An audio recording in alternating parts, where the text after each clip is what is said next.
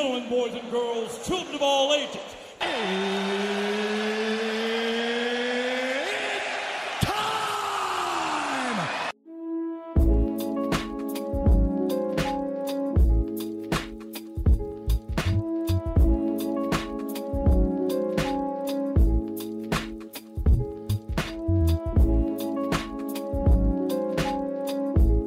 Hello, welcome back to my Two Cents Podcast, hosted by G2. I am G2, and this is episode 41, which is entitled Who Would Have Thought? Now, before I get into the topics, let me list off my national food days of the week. Today, September 26th, is Key Lime Pie Day. Tomorrow, September 27th, is Chocolate Milk Day. September the 28th will be Drink a Beer Day and also Strawberry Cream Pie Day.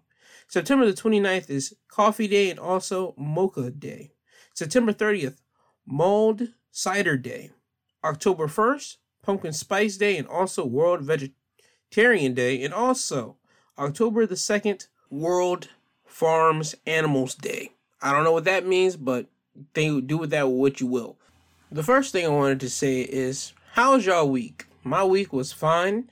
Um, I was able to test drive an app that is in its final uh, development stages and whenever it is finally released to the public i will give you the app name i don't want to jinx anything else because i one i'm not sure if i'm legally able to say it or two um i don't know if it's i don't want to jinx the app and then it pop out and it doesn't work so well then i get a lot of people saying well you recommended the app da da da da i don't need that type of stuff on to be kicked back to me. So right now, just want to say is in this beta stages and they're getting this final kinks uh, figured out. But once the app is fully and I get the email that is ready to go live and all that good stuff, I will let you guys know where you can get the app at and all this type of things, and I'll let you know what the app is. But I will say this so far, what I've seen on the app is that I've been able to learn certain things and I've been also able to listen to certain things as well and made me think about think about things to make my life better. But anyway, it's just an app that you can basically have a conversation with individuals. But that's all the information I can technically give you. But once that app is fully available and uh, get the email that everything's ready to go, I'll let you guys know what it is. But um yeah, I've been testing out and listening on that app. But um, I'm still learning some German words. I haven't uh mastered those words yet, but I'll tell you this: next week I'll be able to give you some more uh me learning those German words. How about that? Um, but without further ado, let me get into my topics and. The first two topics I will be getting into are heavy topics. It's real heavy. I want to just state that out right now. And when I give you my personal opinions on these things. Just know I'm not coming out of hate. I'm not coming out of spitefulness. I'm just coming out of me being a thoughtful person and I can see for one topic, I can see both sides of a situation, and on the other topic, I just want to have a nice, good talk with America itself. But with this first topic, it's about the disappearance and the uh, body being found of uh, vlogger Gabby Petito. I'm sorry if I'm butchering the name, but in long story short, she was a white female who was found uh, dead after she was on a road trip with her boyfriend, who is now the prime suspect of her homicide. And right now, their that boyfriend's on the on the run because right now they can't seem to find where he's at. And I don't know what to say about that at all. I just know that with everything happening so far, and we all, let me just stop right now. Because I want to say this with so much class and so much dignity to the families that have lost their children, no matter what race, no matter what uh, gender, all that good stuff. Or anybody that's lost a mother, father, grandparent, uncle, whatever the case may be, that's been either kidnapped or they ran out of the house or whatever the case may be, a missing person.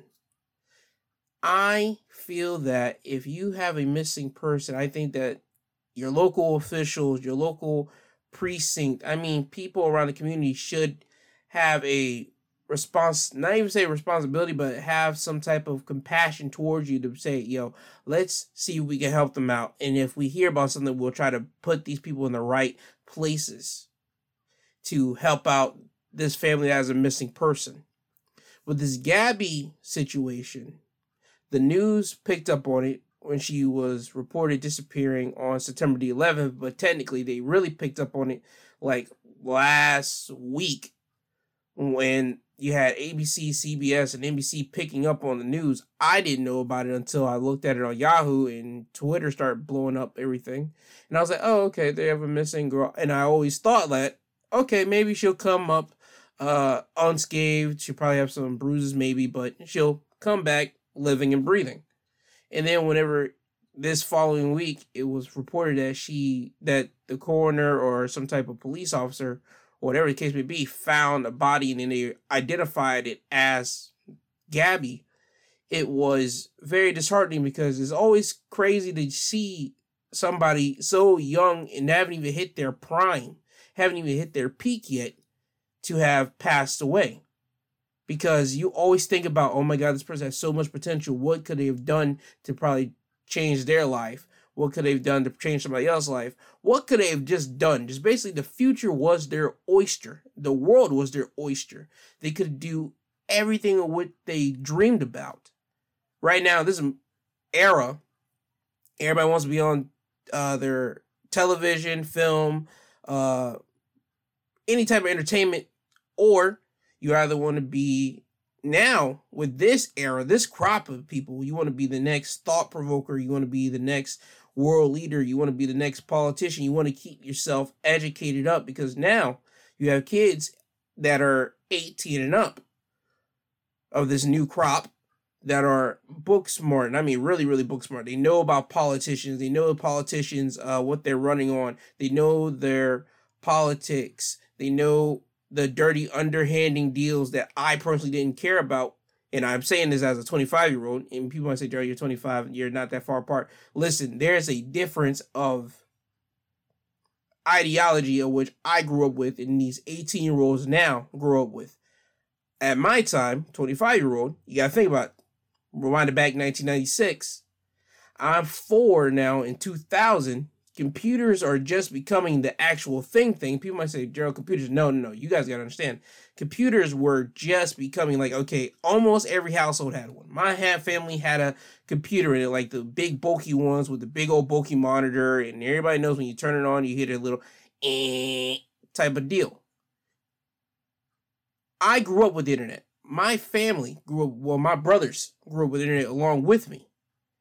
We grew up hand in hand with the internet. We grew up with MySpace. We grew up with uh, Facebook whenever that first came out. We grew up with Twitter when that came out. I mean, things were out here that I grew up with. Apple cell phones. I grew up with.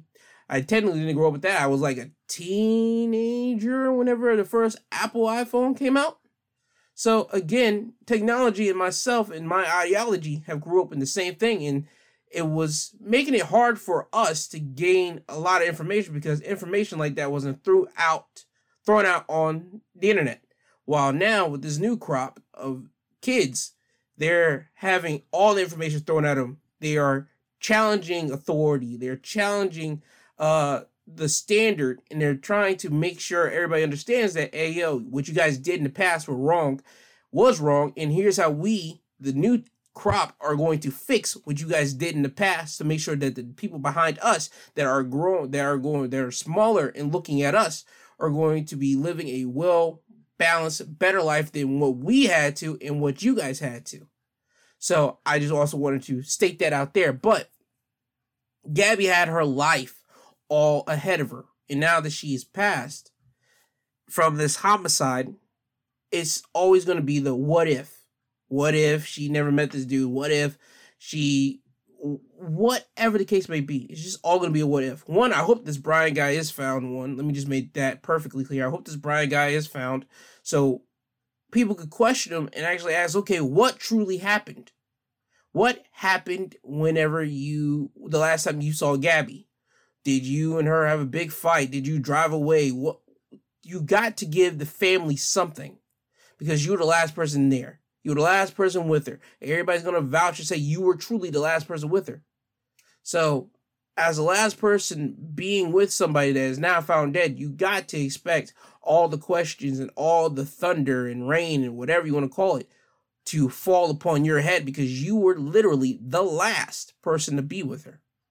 But again, I'm hoping that this Brian guy does get found so he can so people can question him and he can give them the answers even though the families might not like the answers they that this Brian guy's gonna say. I want the truth to come out so people so that Gabby's family can it's never gonna be a soothing rest, but for Gabby's family to have some type of rest and even some little bit of peace to know, okay, this is what happened, and da da da da da.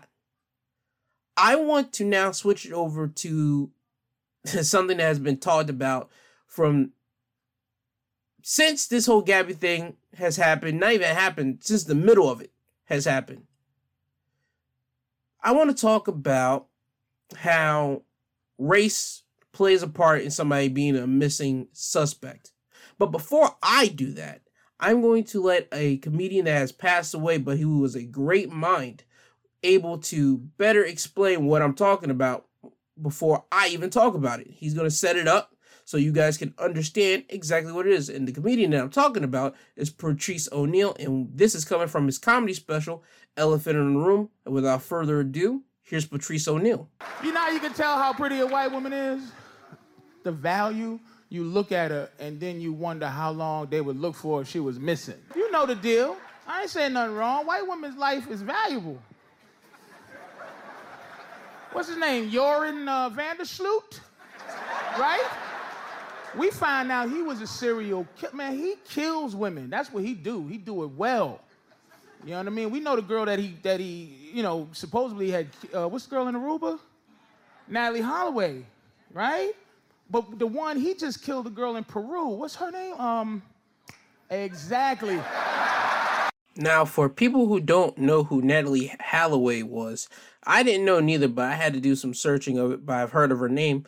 Um, and this is what I found out. She was an 18 year old American woman whose mysterious disappearance made international news after she vanished on May 30th, 2005, near the end of her high school graduation trip to Aruba in the Caribbean. Holloway was scheduled to fly home from the Caribbean island on May 30th, 2005, but failed to appear for her flight. Her classmates last saw her outside of Carlos and Charlie's, a restaurant and nightclub, and I have no idea how to say that location's name, but it's somewhere in the Caribbean. She was in a car with local residents Jordan Van Vandersloot, there it is, Vandersloot, and the brothers Deepak and Satish Kalpoe. I believe that's how they said the name. Anyway, point being is this. These were the last three that's happened to see Natalee Holloway, and she has not been found till this day. And my understanding is she was a big, a big name that the news covered. Me in 2005, I was what mm, nine years old, haven't even hit 10 yet, so the news wasn't even my thing. But everybody right now was able to remember exactly Natalee Holloway's name because the news and everybody else has was able to keep on hit her name, hit her name, and hit her name so much. And when I looked at the photo of Natalee Holloway, I was like, okay, I see why the news focused on her. I talked about something a couple episodes ago, a couple months ago. I talked about how America has this fascination with white women that have blonde hair and blue eyes. When you go to Natalee Holloway's Wikipedia page, you will see a white woman, gorgeous face, with blonde hair, not blue eyes, but you can tell that she has the two out of the three. She has a good looking face, blonde hair. She doesn't have the blue eyes. If she had the blue eyes, by God, top 10 on America's beauty chart list. Guarantee you. But America has that fascination with that image of a white woman. It is what it is. And people are going to say, Gerald, you're bugging. I want you to really think about it and look at the past of how many women of America were up there in grand standard because they had blonde hair and blue eyes. Think about that. Seriously. If they didn't have blue eyes, look how their hair was blonde. And then look at their face, how the hair matched the face. Just tell me if you think I'm wrong on this. Seriously. Because I'm willing to hear the conversation, not the conversation, but the debate from this. Because you can tell me, Joe, here's this person, that person. But look at America's history of their top, like, women that they hold on high pedestals and tell me they didn't have blonde hair and blue eyes. That's just another thing for that. But getting to the point here, Gabby, when you look at her, she was a young 22 year old. Cute. People keep on saying she was a cute looking girl, blonde hair. I mean, she fit the American idol. Well, not the American idol, but the America dream image of a white woman. Point being, she gets all this national headline news because white woman syndrome. Uh, I didn't know what white woman syndrome is. I always said, well, because she's white. I always do that. But apparently they have, have a term for it. It's called white woman syndrome. And I don't like that because that's a whole lot of problematic stuff right there by saying it, white woman syndrome. We can just say the media has a selected choice. And we all know what that selected choice is. We can all say it, white woman with blonde hair, blue eyes, a white woman with blonde hair. We could just say that and it'll be fine. Just calling it white woman syndrome, that's that's that's that's bad. I'm just gonna be blunt with you. But again, we know about Natalee Holloway. We know about Gabby, right? And then, and you hear in Patrice's second question is talking about Jordan Vandersloot, the second woman that he killed, and then he waited a couple seconds and he snapped his finger and he says, Exactly. Nobody, everybody laughed because people all understood that nobody in that room knew who she was, who he was talking about. But I got the woman's name, and her name was Stephanie Flores. And this was whenever he, uh, she went missing. Well, the murder of her in Peru in 2010, exactly five years to the day after Holloway went missing while on high school graduation to the Caribbean islands. And this is coming from history.com as it reads that uh, on the day Vandersloot was arrested in South America, United States authorities issued a warrant for his arrest in connection with a plot to extort $250,000 from Holloway's family in exchange for revealing the locations of her remains. Sick guy. Holloway was last seen leaving a bar and restaurant with Jordan Vandersloot and two of his friends in near in the early hours of May 30th, 2005. And going back to the Stephanie uh, Flores case, on June 3rd of 2010, Vandersloot was arrested in Chile and deported to Peru soon afterward. On June 7th, the Dutchman admitted to the Peruvian authorities he had killed Flores during an argument after she used his computer without permission. Authorities suggested she might have discovered he was linked to the Holloway case. Vandersloot stated he beat and strangled Flores, then suffocated her with his shirt. The Dutchman later retracted this confession, saying he was frightened and confessed, well, and confused when he made it. How do you make up a story saying that you beat up somebody and you strangle her with your t-shirt? Again, I'm not in their predicament. I'm just looking as an outsider. That just seems like a real nutty thing to say. Oh, I made that up nah, there's some type of truth into that type of statement right there. But getting to my point here, Flores, who was a native, well, somebody of the minorities, nobody seemed to care about her name. Nobody seemed to remember her name. And that's the whole main point. The media themselves have to start paying attention to these missing people. And it brings me to something that I looked at today, and this is coming from CNN, and they did a whole thing about black families being upset about um, officers or even media with the lack of response to the cases of their missing individuals. As it reads, David Robinson has been in Arizona for the last three months searching for his 24 year old son, Daniel Robinson, who went missing after leaving a work site in the desert in his Jeep Renegade on June 23rd. Robinson, who lives in South Carolina, hired an independent investigator and assembled a volunteer search team when he says he felt the police weren't making progress in the investigation. He also says he failed to get the amount of media coverage he believed the case needed. The case was reported by local media as early as July 9th. Robin says he sympathizes with the family of Gabby Palento, whose remains were recovered sun- Sunday after she disappeared while exploring parks in Wyoming, promoting a highly publicized search. Still, Robinson said it's hurtful to see a young white woman's case met with some urgency, met with more urgency and national attention than his son, who is black. You wish you lived in a world where everything was equal, but it's really not equal, Robinson told CNN.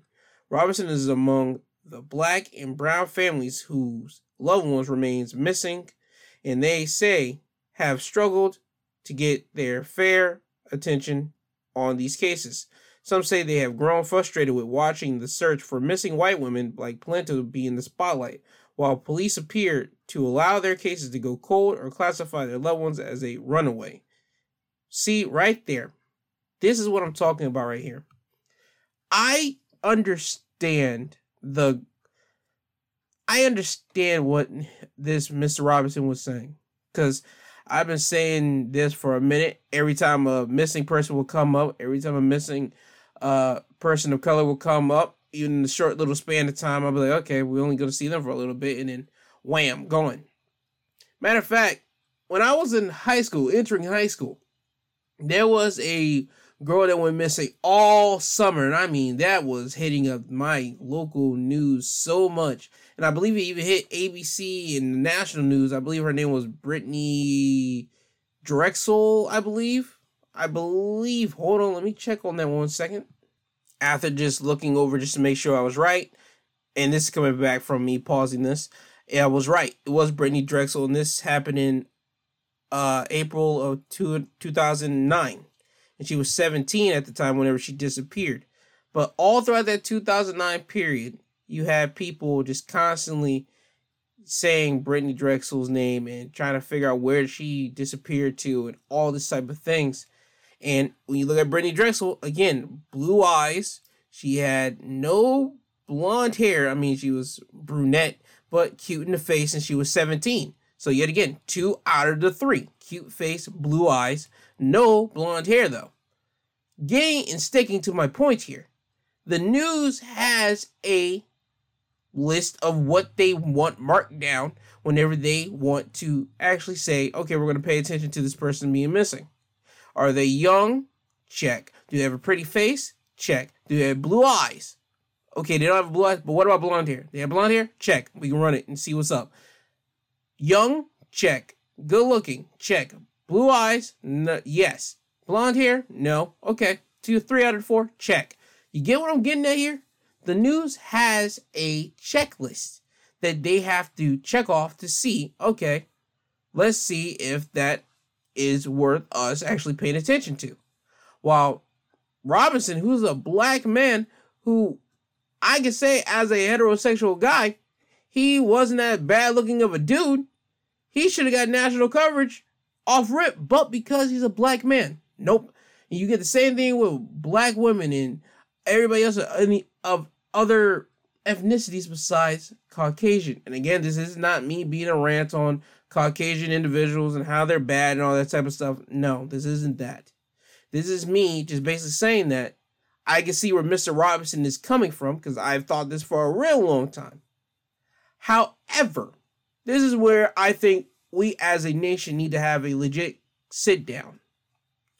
One, we need to change the idea of who is important and who's not important whenever somebody is being determined, okay, do we need to have the media really look into this and the police officers really look into this? We need to stop that. We need to, whenever somebody is classified as, hey, yo, they went missing, everybody needs to start pulling in billboards need to be pulled up. Uh, the national news, CBS, ABC, NBC, Fox, all you news publications or propaganda publications or even CNN, whatever you want to call it yourselves here. You guys need to put up whenever a missing person is missing. You guys can't be have selective memory. And people might say, well, Joe, that's gonna be a whole news broadcast because everybody goes missing every single day you guys need to look at the ones that have been gone for so long be like, all right, this one's been gone for so long. You guys need to have a legit segment. take out some of the fluff pieces. And people might say, Joe, you can't take out fluff pieces because that makes the news at least drown out some of the hard heavy news that we've been constantly pounding into your skull. Yes. Well then, okay, since you don't want to take out the fluff pieces, how about this? How about instead of a lot of world news, because American individuals live in America, even though they have family in other countries, they can't really do much about that. How about we focus that onto people that are missing in our country? We can start taking off a little bit of the world news because you don't need to be focused so much on the world news because not a lot of people care about America like that. It's a fact. They got their own problems in their own country. Just a sidebar here. Just want to throw that out there. We can put some of that time that we will always focus on world news. We can still give them a little bit of world news, but you after that, you can switch it over to okay, here's people that's missing in this area. Da da da da da da. That's what we could do. All right, so we can get the whole idea of we have a checklist. You can abandon that whole idea out of here. We can kick that to the curb. And now, secondly, here's one that I want people to really, really think about this. Let's switch this around. If a black person's person was missing and they got all this national news just like Gabby's did, and then a white person came up and said on a post or whatever that my person has been missing for so long and I understand that they're giving this publicity to a black family, but what about my kid? Social media would have been eating that white person up. I'm just calling call a spade a spade here.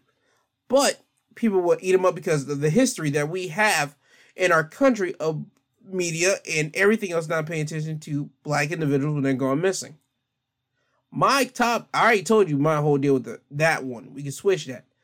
I want to have the conversation is when is it okay to say, yo, my person has been going longer than yours, and why haven't we gotten that type of benefits, that type of media coverage, that type of like spotlight on our person?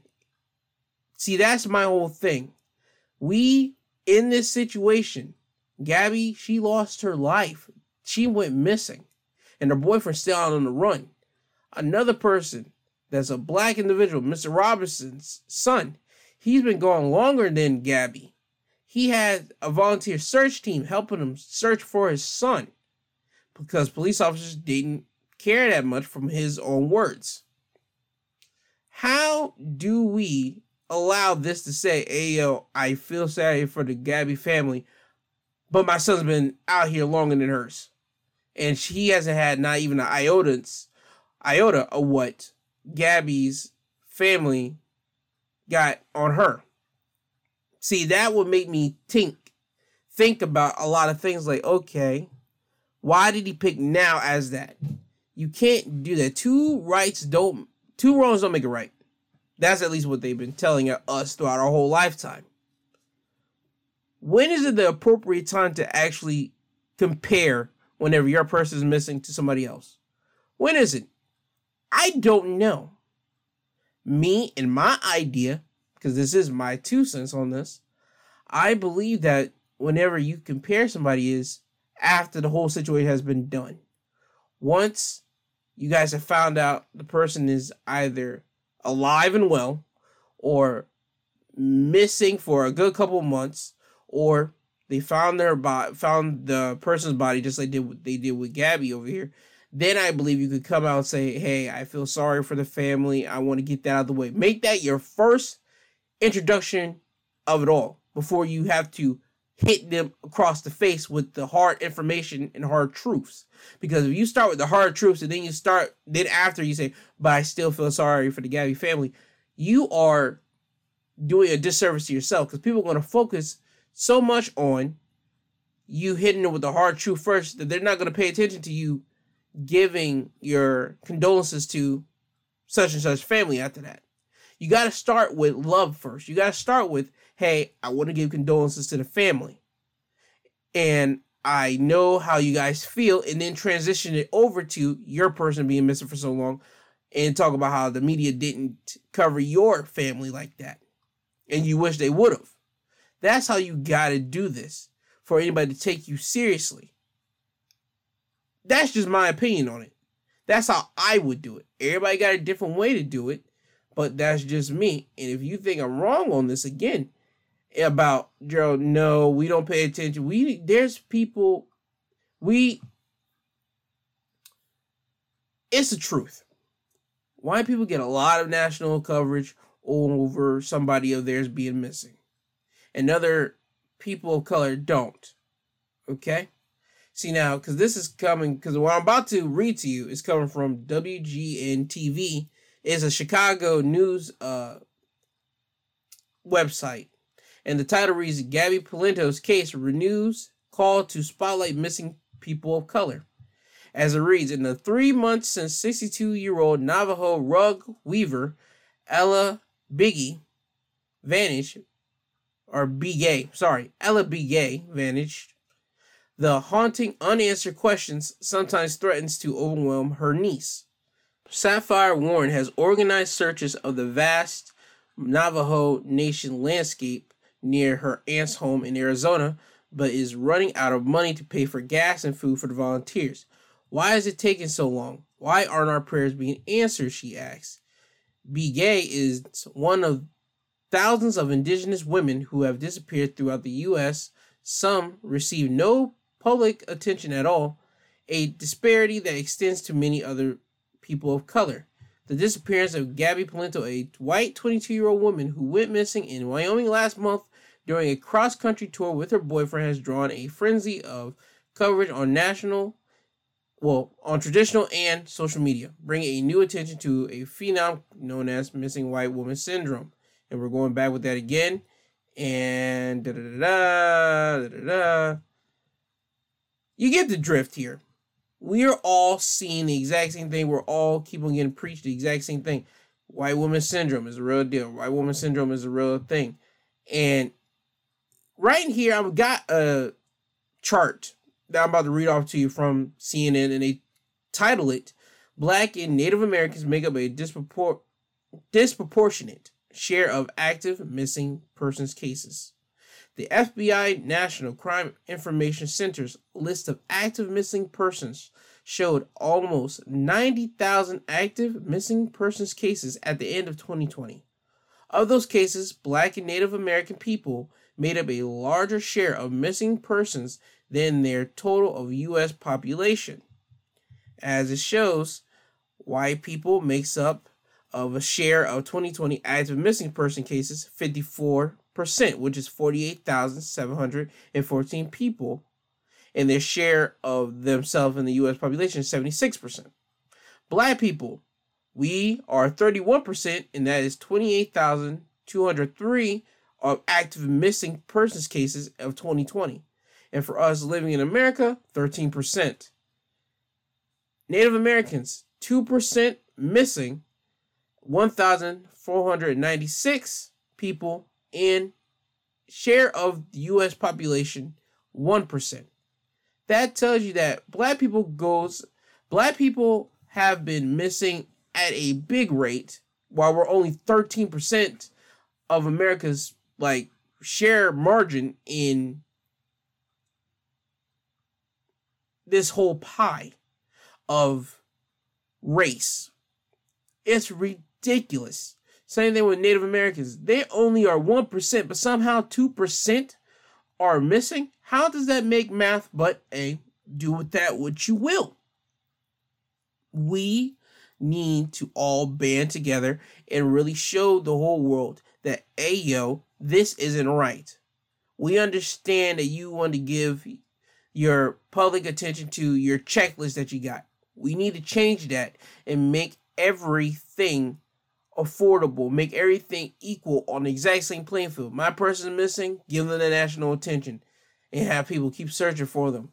So another person is missing of another ethnicity, whether it be Caucasian, Hispanic, Chinese, whatever the case may be. You got to give them all the exact same equal amount of national coverage because at the end of the day, quote unquote, we are all human beings, no matter the race, no matter the ethnicity, no matter the gender or sexuality. We are all equal. That's the whole premise of us living on this earth. We're all equal individuals. We're all the same. We just start putting ourselves in these bubbles in these categories that start separating ourselves, and then that's whenever we get these problems. But when you boil it all down and when you strip it all away, we are all individuals that will all have to do two things before we are out of this lifetime. One, we will be birthed, and two, we will die. It doesn't matter how much money you have. You can be a rich person all you want. And we've seen this in throughout this whole COVID time. Rich people dying, dropping like flies. Guess what? At the end of the day, when you stripped it all away from them, they were a human being. You're a poor person. Guess what? You strip it all away from them. Poor, don't have no thing. Guess what? You're still a human being at the end of the day. We are all human beings. Everybody has to be on the exact same equal playing field, whether it be going out for the same job or getting a car or trying something else, whatever the case may be. But especially whenever somebody that you love has gone missing. The national news need to focus that up and open up, or matter of fact, just destroy that checklist that they have to have, and just say, you know what? If a missing person needs our help, we're gonna shine a light on them, and that's what we're gonna do. And I hope I gave enough respect on both sides of the coin. I'm hoping I did. If I didn't, I'm sorry, but that is my two cents on this whole Gabby uh, disappearance thing, and also the whole thing of the media not paying attention to minorities being uh, disappearing, but the media not paying attention to them. I'm hoping I did justice in that. I really do, and if I didn't, I truly apologize. But that's all I got to say for this topic, and I'm about to be on to my next topic.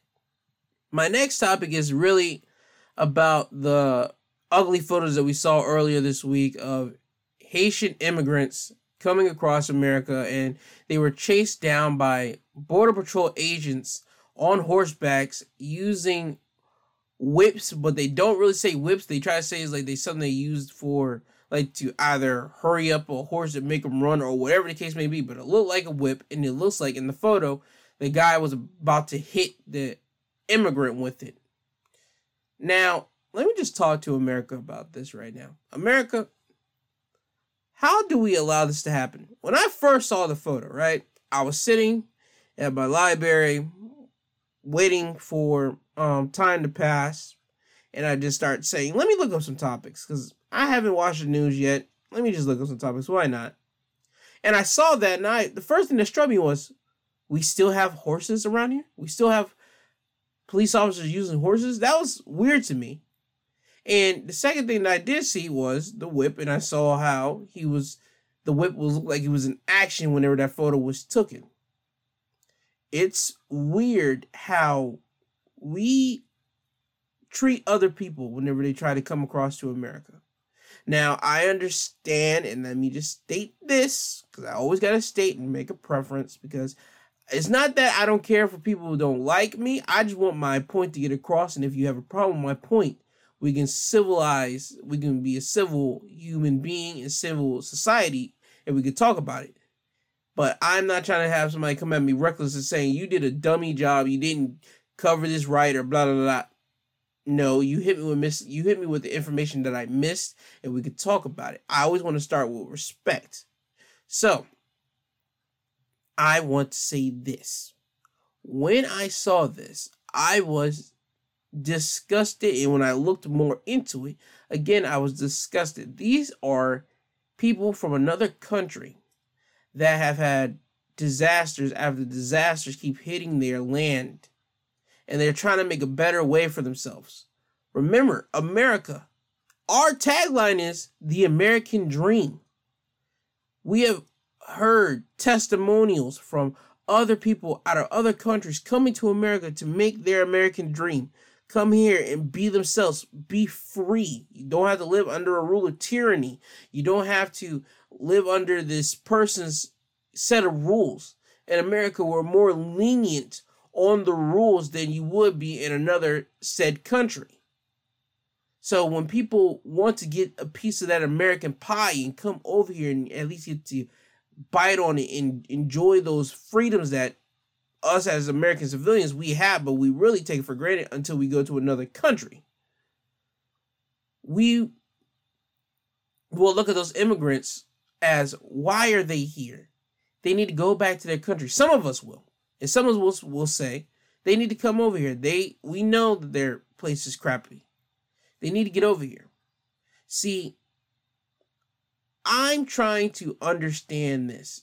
We don't want these Haitian immigrants to come into America to make a better life for themselves. But we are allowing Afghanistan immigrants to come over after we left Afghanistan. We took five figures of Afghanistan immigrants from over in Afghanistan over to America, and now they will, I don't know, either pass some type of test so they can stay in America or whatever the case may be. I don't know those type of things because those are above my pay grade. As a matter of fact, that's above me at this specific time right now. We will allow that to happen, right? But we won't allow the Haitian immigrants who have had disasters over in their home country to come over here and try to make a better way for themselves. How do we say yes to one but no to the other? Is it because America didn't be wasn't in Haitian business like that as the way they were in Afghanistan? Seriously, think about this. You will hear on the news so much about American soldiers uh having to come back from Afghanistan or being shipped back over to the Middle East. That was always a presidential uh topic every single election. One candidate will always say, I want to pull my troops out of the war. Another one will always say, well, they will have to counter that and say, well, we can try to do some this, we can try to do better. We could probably start slowly bringing them out, but we're not going to bring them all the way out. And then it will constantly be the exact same debate every single time it was time for presidential season. It's just weird to me. Well, it's not really weird to me. I'm easily piecing, piecing the puzzles together. We had something to do in Afghanistan. 9 11, we all understand that. We went over there because of that, and we did a whole lot of other things than our prime key objective.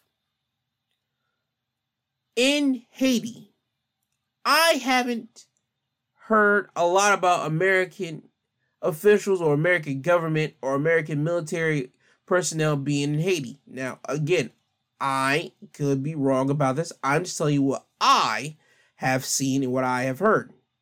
I haven't heard nothing about American officials being over in Haiti.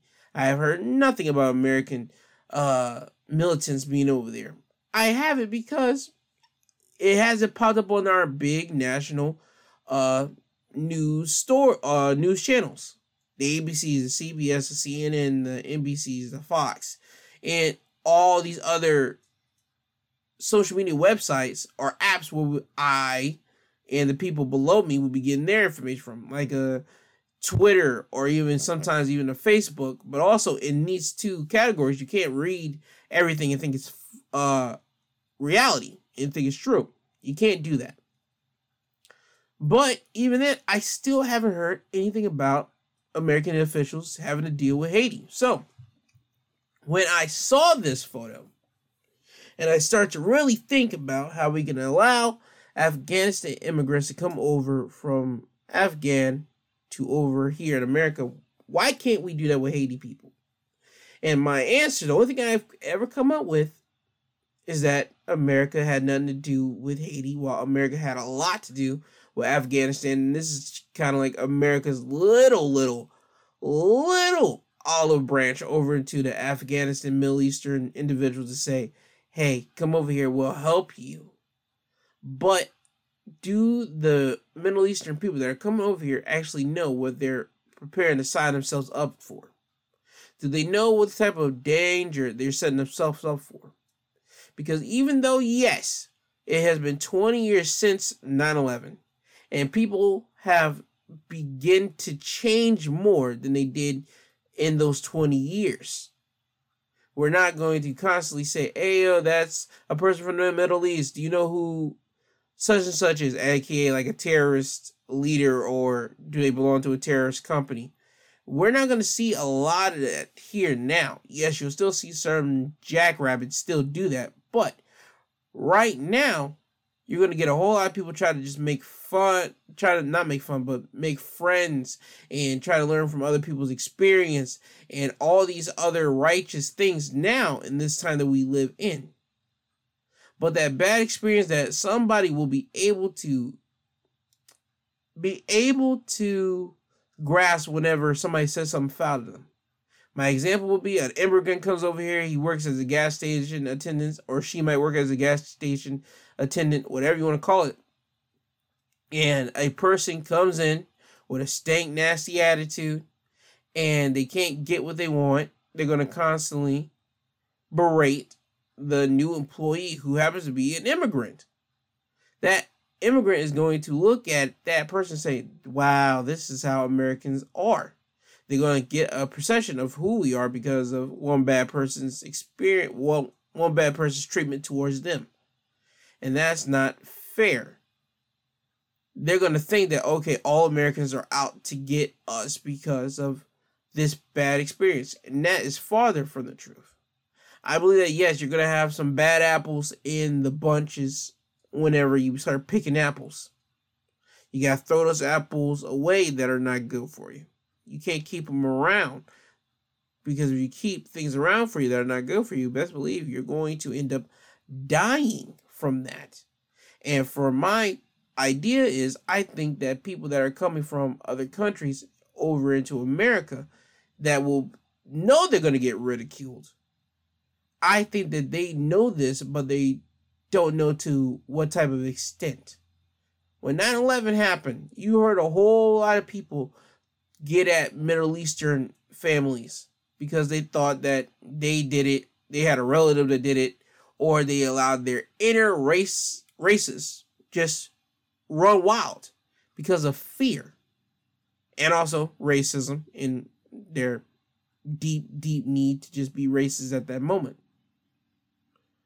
So, going back, because I'm talking too much, going back to me seeing the photo of the Haitian guy being beat up by a person on a horse in like a whip looking instrument, how does the administration allow that to happen? When you are the president, I get you're just a figurehead, literally. You're the figurehead of America. You're there to go to other countries and sit with their figurehead, even though in other countries, certain figureheads actually do have some power. And I mean like legitimate power. Unlike in certain times and places in America, whenever a president can't really just like decide to bomb up a country just out of the blue. They have to actually go through a chain of guys before he actually can bomb up or do something wrong. That's just what it is. So this is going to be awkward whenever Biden comes out to say something.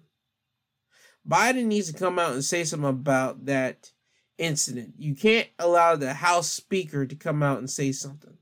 You are the President of the United States.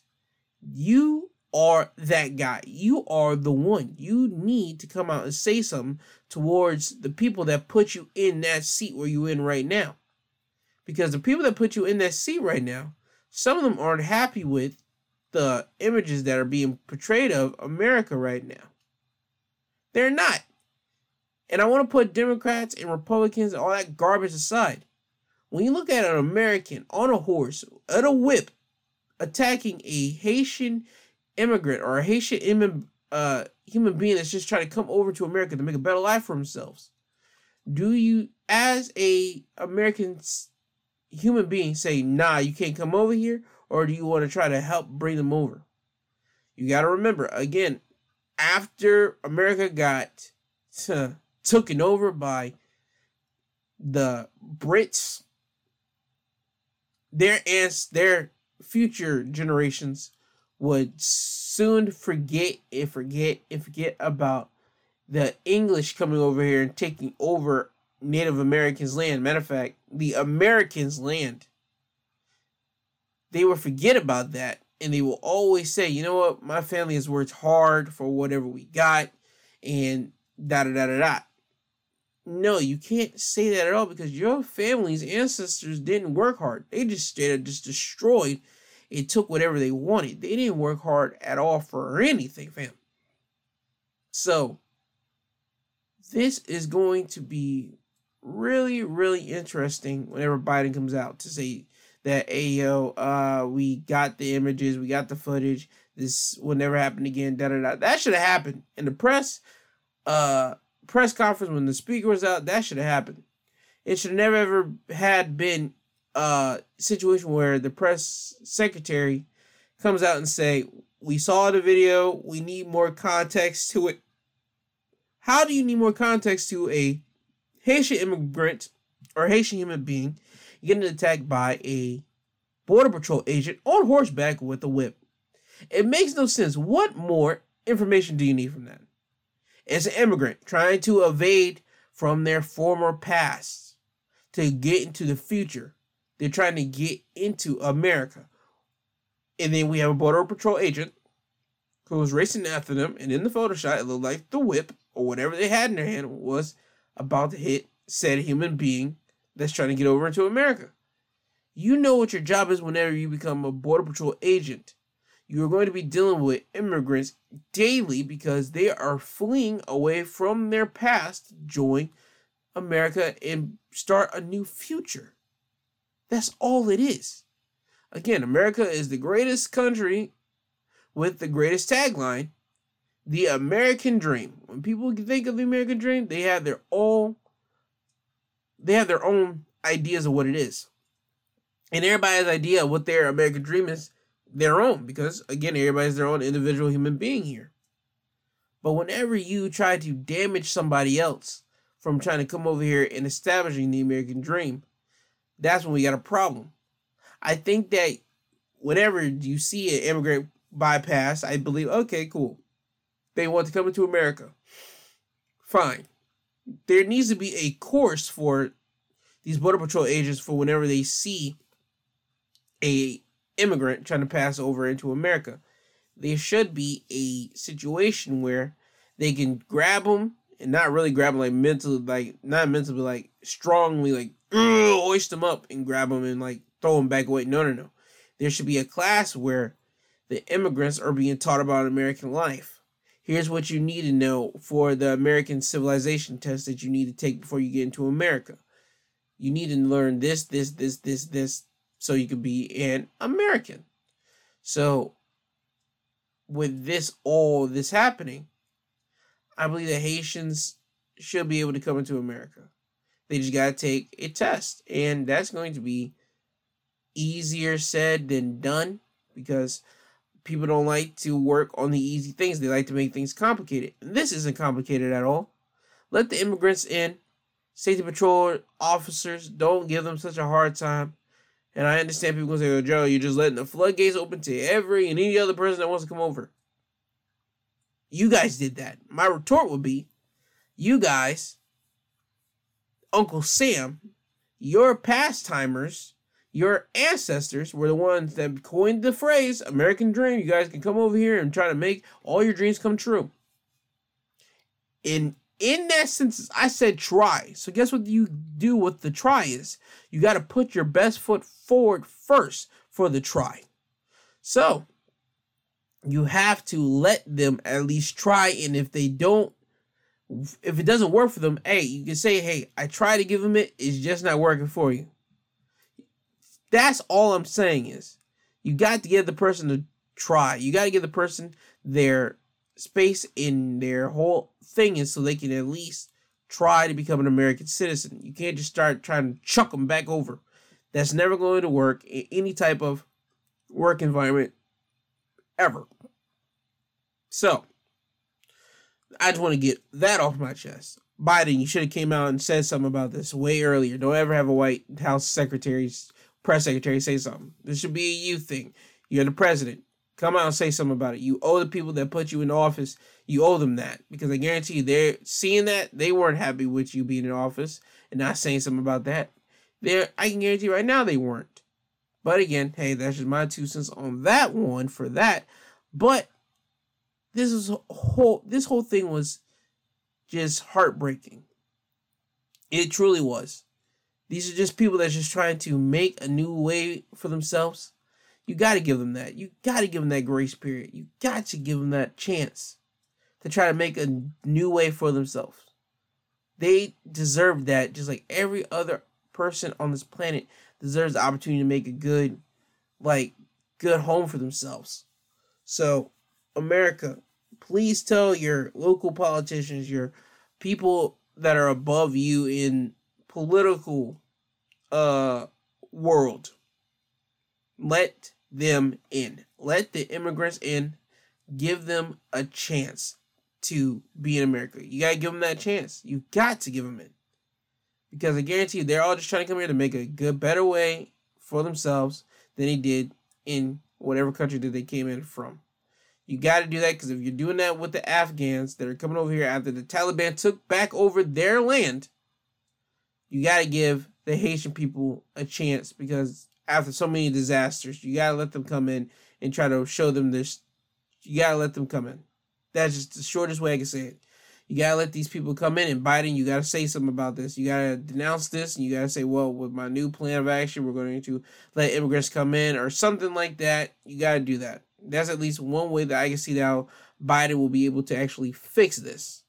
But with that, that is my uh end of that topic right there. And I want to get on to another topic, and this talking about uh Derek Chauvin. Derek Chauvin has filed a notice that he will appeal his conviction and sentence for the murder of George Floyd, arguing that the judge in his case abused his discretion and made multiple errors during the trial.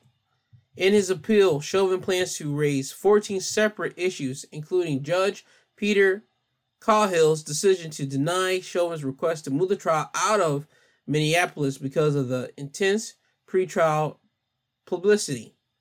Uh, in the court filings, Chauvin argued that the judge improperly denied requests to grant him a new trial, sequestered the jury during trial, and disqualified clearly biased potential jurors during jury selection. He also said the judge erred in permitting prosecutors to add a third degree murder charge shortly before trial and in concluding that the man who had been with Floyd on the day of his arrest could not be forced to testify. Chauvin separately filed a request to put his appeal on hold until Minneapolis Supreme Court reviews an earlier decision to deny him a public defender to represent him in his trial his appeal. In an affidavit, Chauvin said he has no income aside from nominal prison wages and no assists other than two retirement accounts. The Minneapolis Peace and Police Officers Association, which fund his defense, stopped paying for his legal representative representation after his conviction and sentencing. The state attorneys generals, which prosecutor Chauvin did not immediately respond to a request for comment. So Derek Chauvin's trying to, well, I'm not. Yeah, I'm gonna say it. He tried to find a weasel's way out to not serve any jail time in there, and like every other one, just like the other one in the other uh trial. God, the one that uh killed the guy who was just in his home just eating ice cream. Amber Guyger. there it is. In the Amber Guyger situation, she killed uh him and he was just in his underwear, not underwear, but is in his own home eating ice cream, just chilling.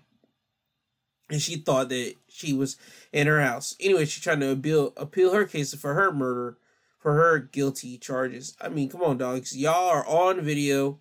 Well, at least in Chauvin's case, he is. And you, Amber Guyger, come on, dog. You were straight up just you did something that was stupid. You shot off without trying to yell out or look at even the home to make sure you were in your home for the of that apartment building. But Chauvin, come on, dog. All right, you want to do this? Let's do it. Let's play that game. You go ahead and try to get a uh whatever you're trying to get. I'm gonna be here watching everything, and if they allow this to happen, I'm going to say, "Wow, that was a big hoodwink job," because you cannot allow somebody like Derek Chauvin that is on camera doing what he is doing walk away skate free. I can't see it. I won't see it. And if it happens, I guarantee you, Derek Chauvin isn't won't probably be living that long. And that's just me speculating. Is not saying that, oh my God, you're gonna go out there and kill him. No, no, no, no, no. I'm not saying that somebody's going out there and kill him. Karma has a way of coming back at people whenever they least expect it. And whenever Derek Chauvin in his mind thinks he might win this, that's whenever karma is probably gonna come back and bite him strong, or either in the derriere or wherever is gonna get him. That's all I got to say about this whole thing, Derek Chauvin. Let's see what type of magic you could try to pull out of your uh, butt. And to the last and final topic of this episode, it's about CNN's own Chris Cuomo. Cuomo was uh, accused of sexually harassing former boss at 2005 party. As it reads, Chris Cuomo, host of CNN's Cuomo Primetime, has been accused of sexual harassment. Shelley Rose, a veteran TV journalist and former executive producer at ABC and CBS, made the claim in a New York Times guest essay. She said Chris, who came under fire recently for advertising, well, advising for his brother, former New York Governor Andrew Cuomo, during his sexual uh, harassment scandal, grabbed her buttocks at a 2005 party and sent an email after to apologize. Now that I think of it, I am ashamed was the subject line of the email, which was resurfaced and appeared in the story.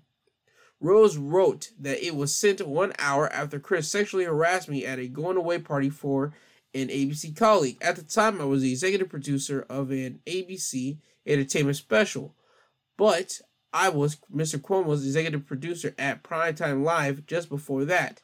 I was at the party with my husband, who sat behind me on an ottoman sipping his Diet Coke as I spoke with work friends. When Mr. Cuomo entered the Upper West Side bar, he walked towards me and greeted me with a strong bear hug while lowering one hand to firmly grab and squeeze the cheek of my buttock. She recalled him saying as he groped her, I can do this now, that you're no longer my boss, noting it was said with a kind of cocky arrogance. No, you can't, I said, pushing him off of me at the chest while stepping back, revealing my husband, who had seen the entire episode at close range. We quickly left. The apology emailed arrived an hour later with the reference to Christian Slater, who had been recently arrested for grabbing a woman's buttocks on a NBC NYU, no, not NYU, New York City street. Charges against Slater were later dropped.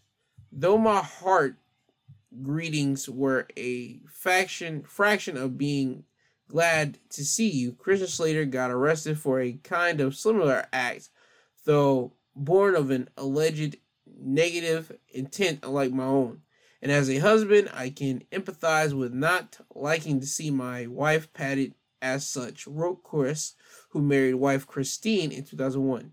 So pass along my apology to your very good husband, and I noble no and I apologize to you as well for ever putting you in such a position. Next time, I will remember the lesson no matter how happy I am to see you. Ross said she viewed Chris's email as less of an apology, as an attempt to provide himself with legal and moral coverage to evade accountability. However, she also made it clear that she never thought that Mr. Cromwell's behavior was sexual in nature. Whether he understood it at the time or not, his form of sexual harassment was a hostile act meant to diminish and belittle his female former boss in front of the staff. Chris provided his own comment telling the NYT New York Times, as Shelley acknowledges our interaction was not sexual in nature. It happened 16 years ago in a public setting where I was where she was a top executive at ABC. I apologized I apologized to her then and I meant it. Rose said, as a female in the TV news industry, she spent 40 years fighting sexual harassment in the workplace and experienced it firsthand. She also recalled in 1981, disgraced network executive Roger Ailes insisted to me that we have a sexual alliance or my pending job offer at NBC's tomorrow show will be withdrawn. She called her attorney. Ailes apologized. See, this is all just basically what I'm getting, and what I'm reading it is that Chris was a nasty dude at this party. And that was in what? That was in 2005. So that was 16 years ago. This is what I'm talking about. We got nasty individuals, and I mean nasty people in positions of power. Chris, you did that and you apologized, but an apology goes with, hey man, I am sorry for doing this and da da da da. You had to go and type a eloquent, stylistic way of almost half butt apologizing for grabbing somebody on their butt. Come on, dog. You should just straight up be raw. Listen, I'm sorry for grabbing you on your butt. I felt that you felt some type of way, and then da da da da. You should just straight just tell them, hey, yo, I felt I grabbed your butt. It made you inappropriate. It made you feel uncomfortable. I'm sorry about doing that. Da da da da. And especially since they're at a party, Chris was probably intoxicated. So I'm not throwing him any type of alley so he can dunk it and say, "Well, I was intoxicated." No, no, no, guy. This still doesn't make you any type of better because you still emailed her. You can email her after the fact. You can email her the next day to make sure she got the email to let her know that, hey, you really mean it. And then you can wait some time and then you can email again and say, hey, I'm just still sorry. It's still weighing on me for me doing what I did to you. I just want to say I'm sorry again. So people will understand this is not just for publicity if you really mean it. When you really apologize like that and you really apologize to someone, they can feel, okay, that was genuine. Or, eh, that was garbage. He doesn't feel that. So, again, this is weird because we know about Andrew and now the brother's getting it. Chris, I don't know if there's any type of big game playing along where Chris is now supposed to be leaving CNN. I don't know if that's the case or not. And I'm not saying Chris Cuomo is leaving CNN. I'm not saying that. I'm saying that there might be an opportunity in the way for somebody that doesn't look like doesn't look like Chris can get the job. Somebody that will play ball with CNN and look the way that CNN wants them to look. But hey, I haven't watched much of Chris Cuomo in a minute, so I wouldn't know how he is now handling everything since this whole brother situation on national television. So again, I don't know how to feel. Not gonna say how to feel. I know that Chris was a nasty guy back in that time, but he probably grew and learned not to do that again. I'm hoping so. So I will be giving you guys more uh, updates on both the Chauvin case. I'll be giving you both. I will be giving you more updates on this whole uh, Cuomo situation with Chris, and I'm hoping that Chris is, becomes a better person. I hope that he has become a better person since that incident. And yes, you're still gonna get reprimanded and chastised for that 16 years later, but you still did the incident. You still were the first domino dropping, and now you just gotta face the repercussions now. So that has been the topic for my two cents podcast presented by uh, G2 and G2 being me. But before I get you guys out of here, let me give you my social media links. On Twitter, you can find me at at my two podcast. On Instagram, you can find me at my two cents podcast G2. And for if you just want to email me anything, whether it be you want to talk to me about anything, you want to tell me how I was wrong in certain instances, you want to tell me how Gerald you missed a couple of uh, important details about a story, or you want to just email me and tell me how you are personally feeling, because again, there's been uh, people that are not able to talk to other individuals out here in this world, and they think that they are alone. I'm here as a open wall or a book for you to write in, whatever type of analogy that you want to use. I'm here so you guys can talk. I'm here if you guys would just want to talk to me about anything or you just want me to be a wall for you just to spew all your guts out and just keep that between me and you that i'm here to do that and where you can do that as on my email and my email is my two cents pod at yahoo.com again it's my two cents pod at yahoo.com and I say this because I don't want people to be transitioning out of here until it's time time for you to go. As in you go of a natural cause or some type of thing, not like a voluntary uh, transition that you did this towards yourself. Okay. Um, you can find me on Google Podcasts, Apple Podcasts, Podbean, Amazon Music, and Audible. I believe that's all my uh, things where you can listen to my past episodes and future episodes. And tomorrow, you be if you listen to professional wrestling, I will be giving you my review of WWE's Extreme Rules. And if you haven't listened to me talk about past uh this past week's episodes of Raw, SmackDown, NXT, AEW Dynamite, AEW Rampage, and Impact Wrestling. I talked about that on my Saturday episode of Wrestling Highlights of the Week, so you can check that out as well. But all that being said, I love you all. I want you always to remember. I love you, I love you, I love you.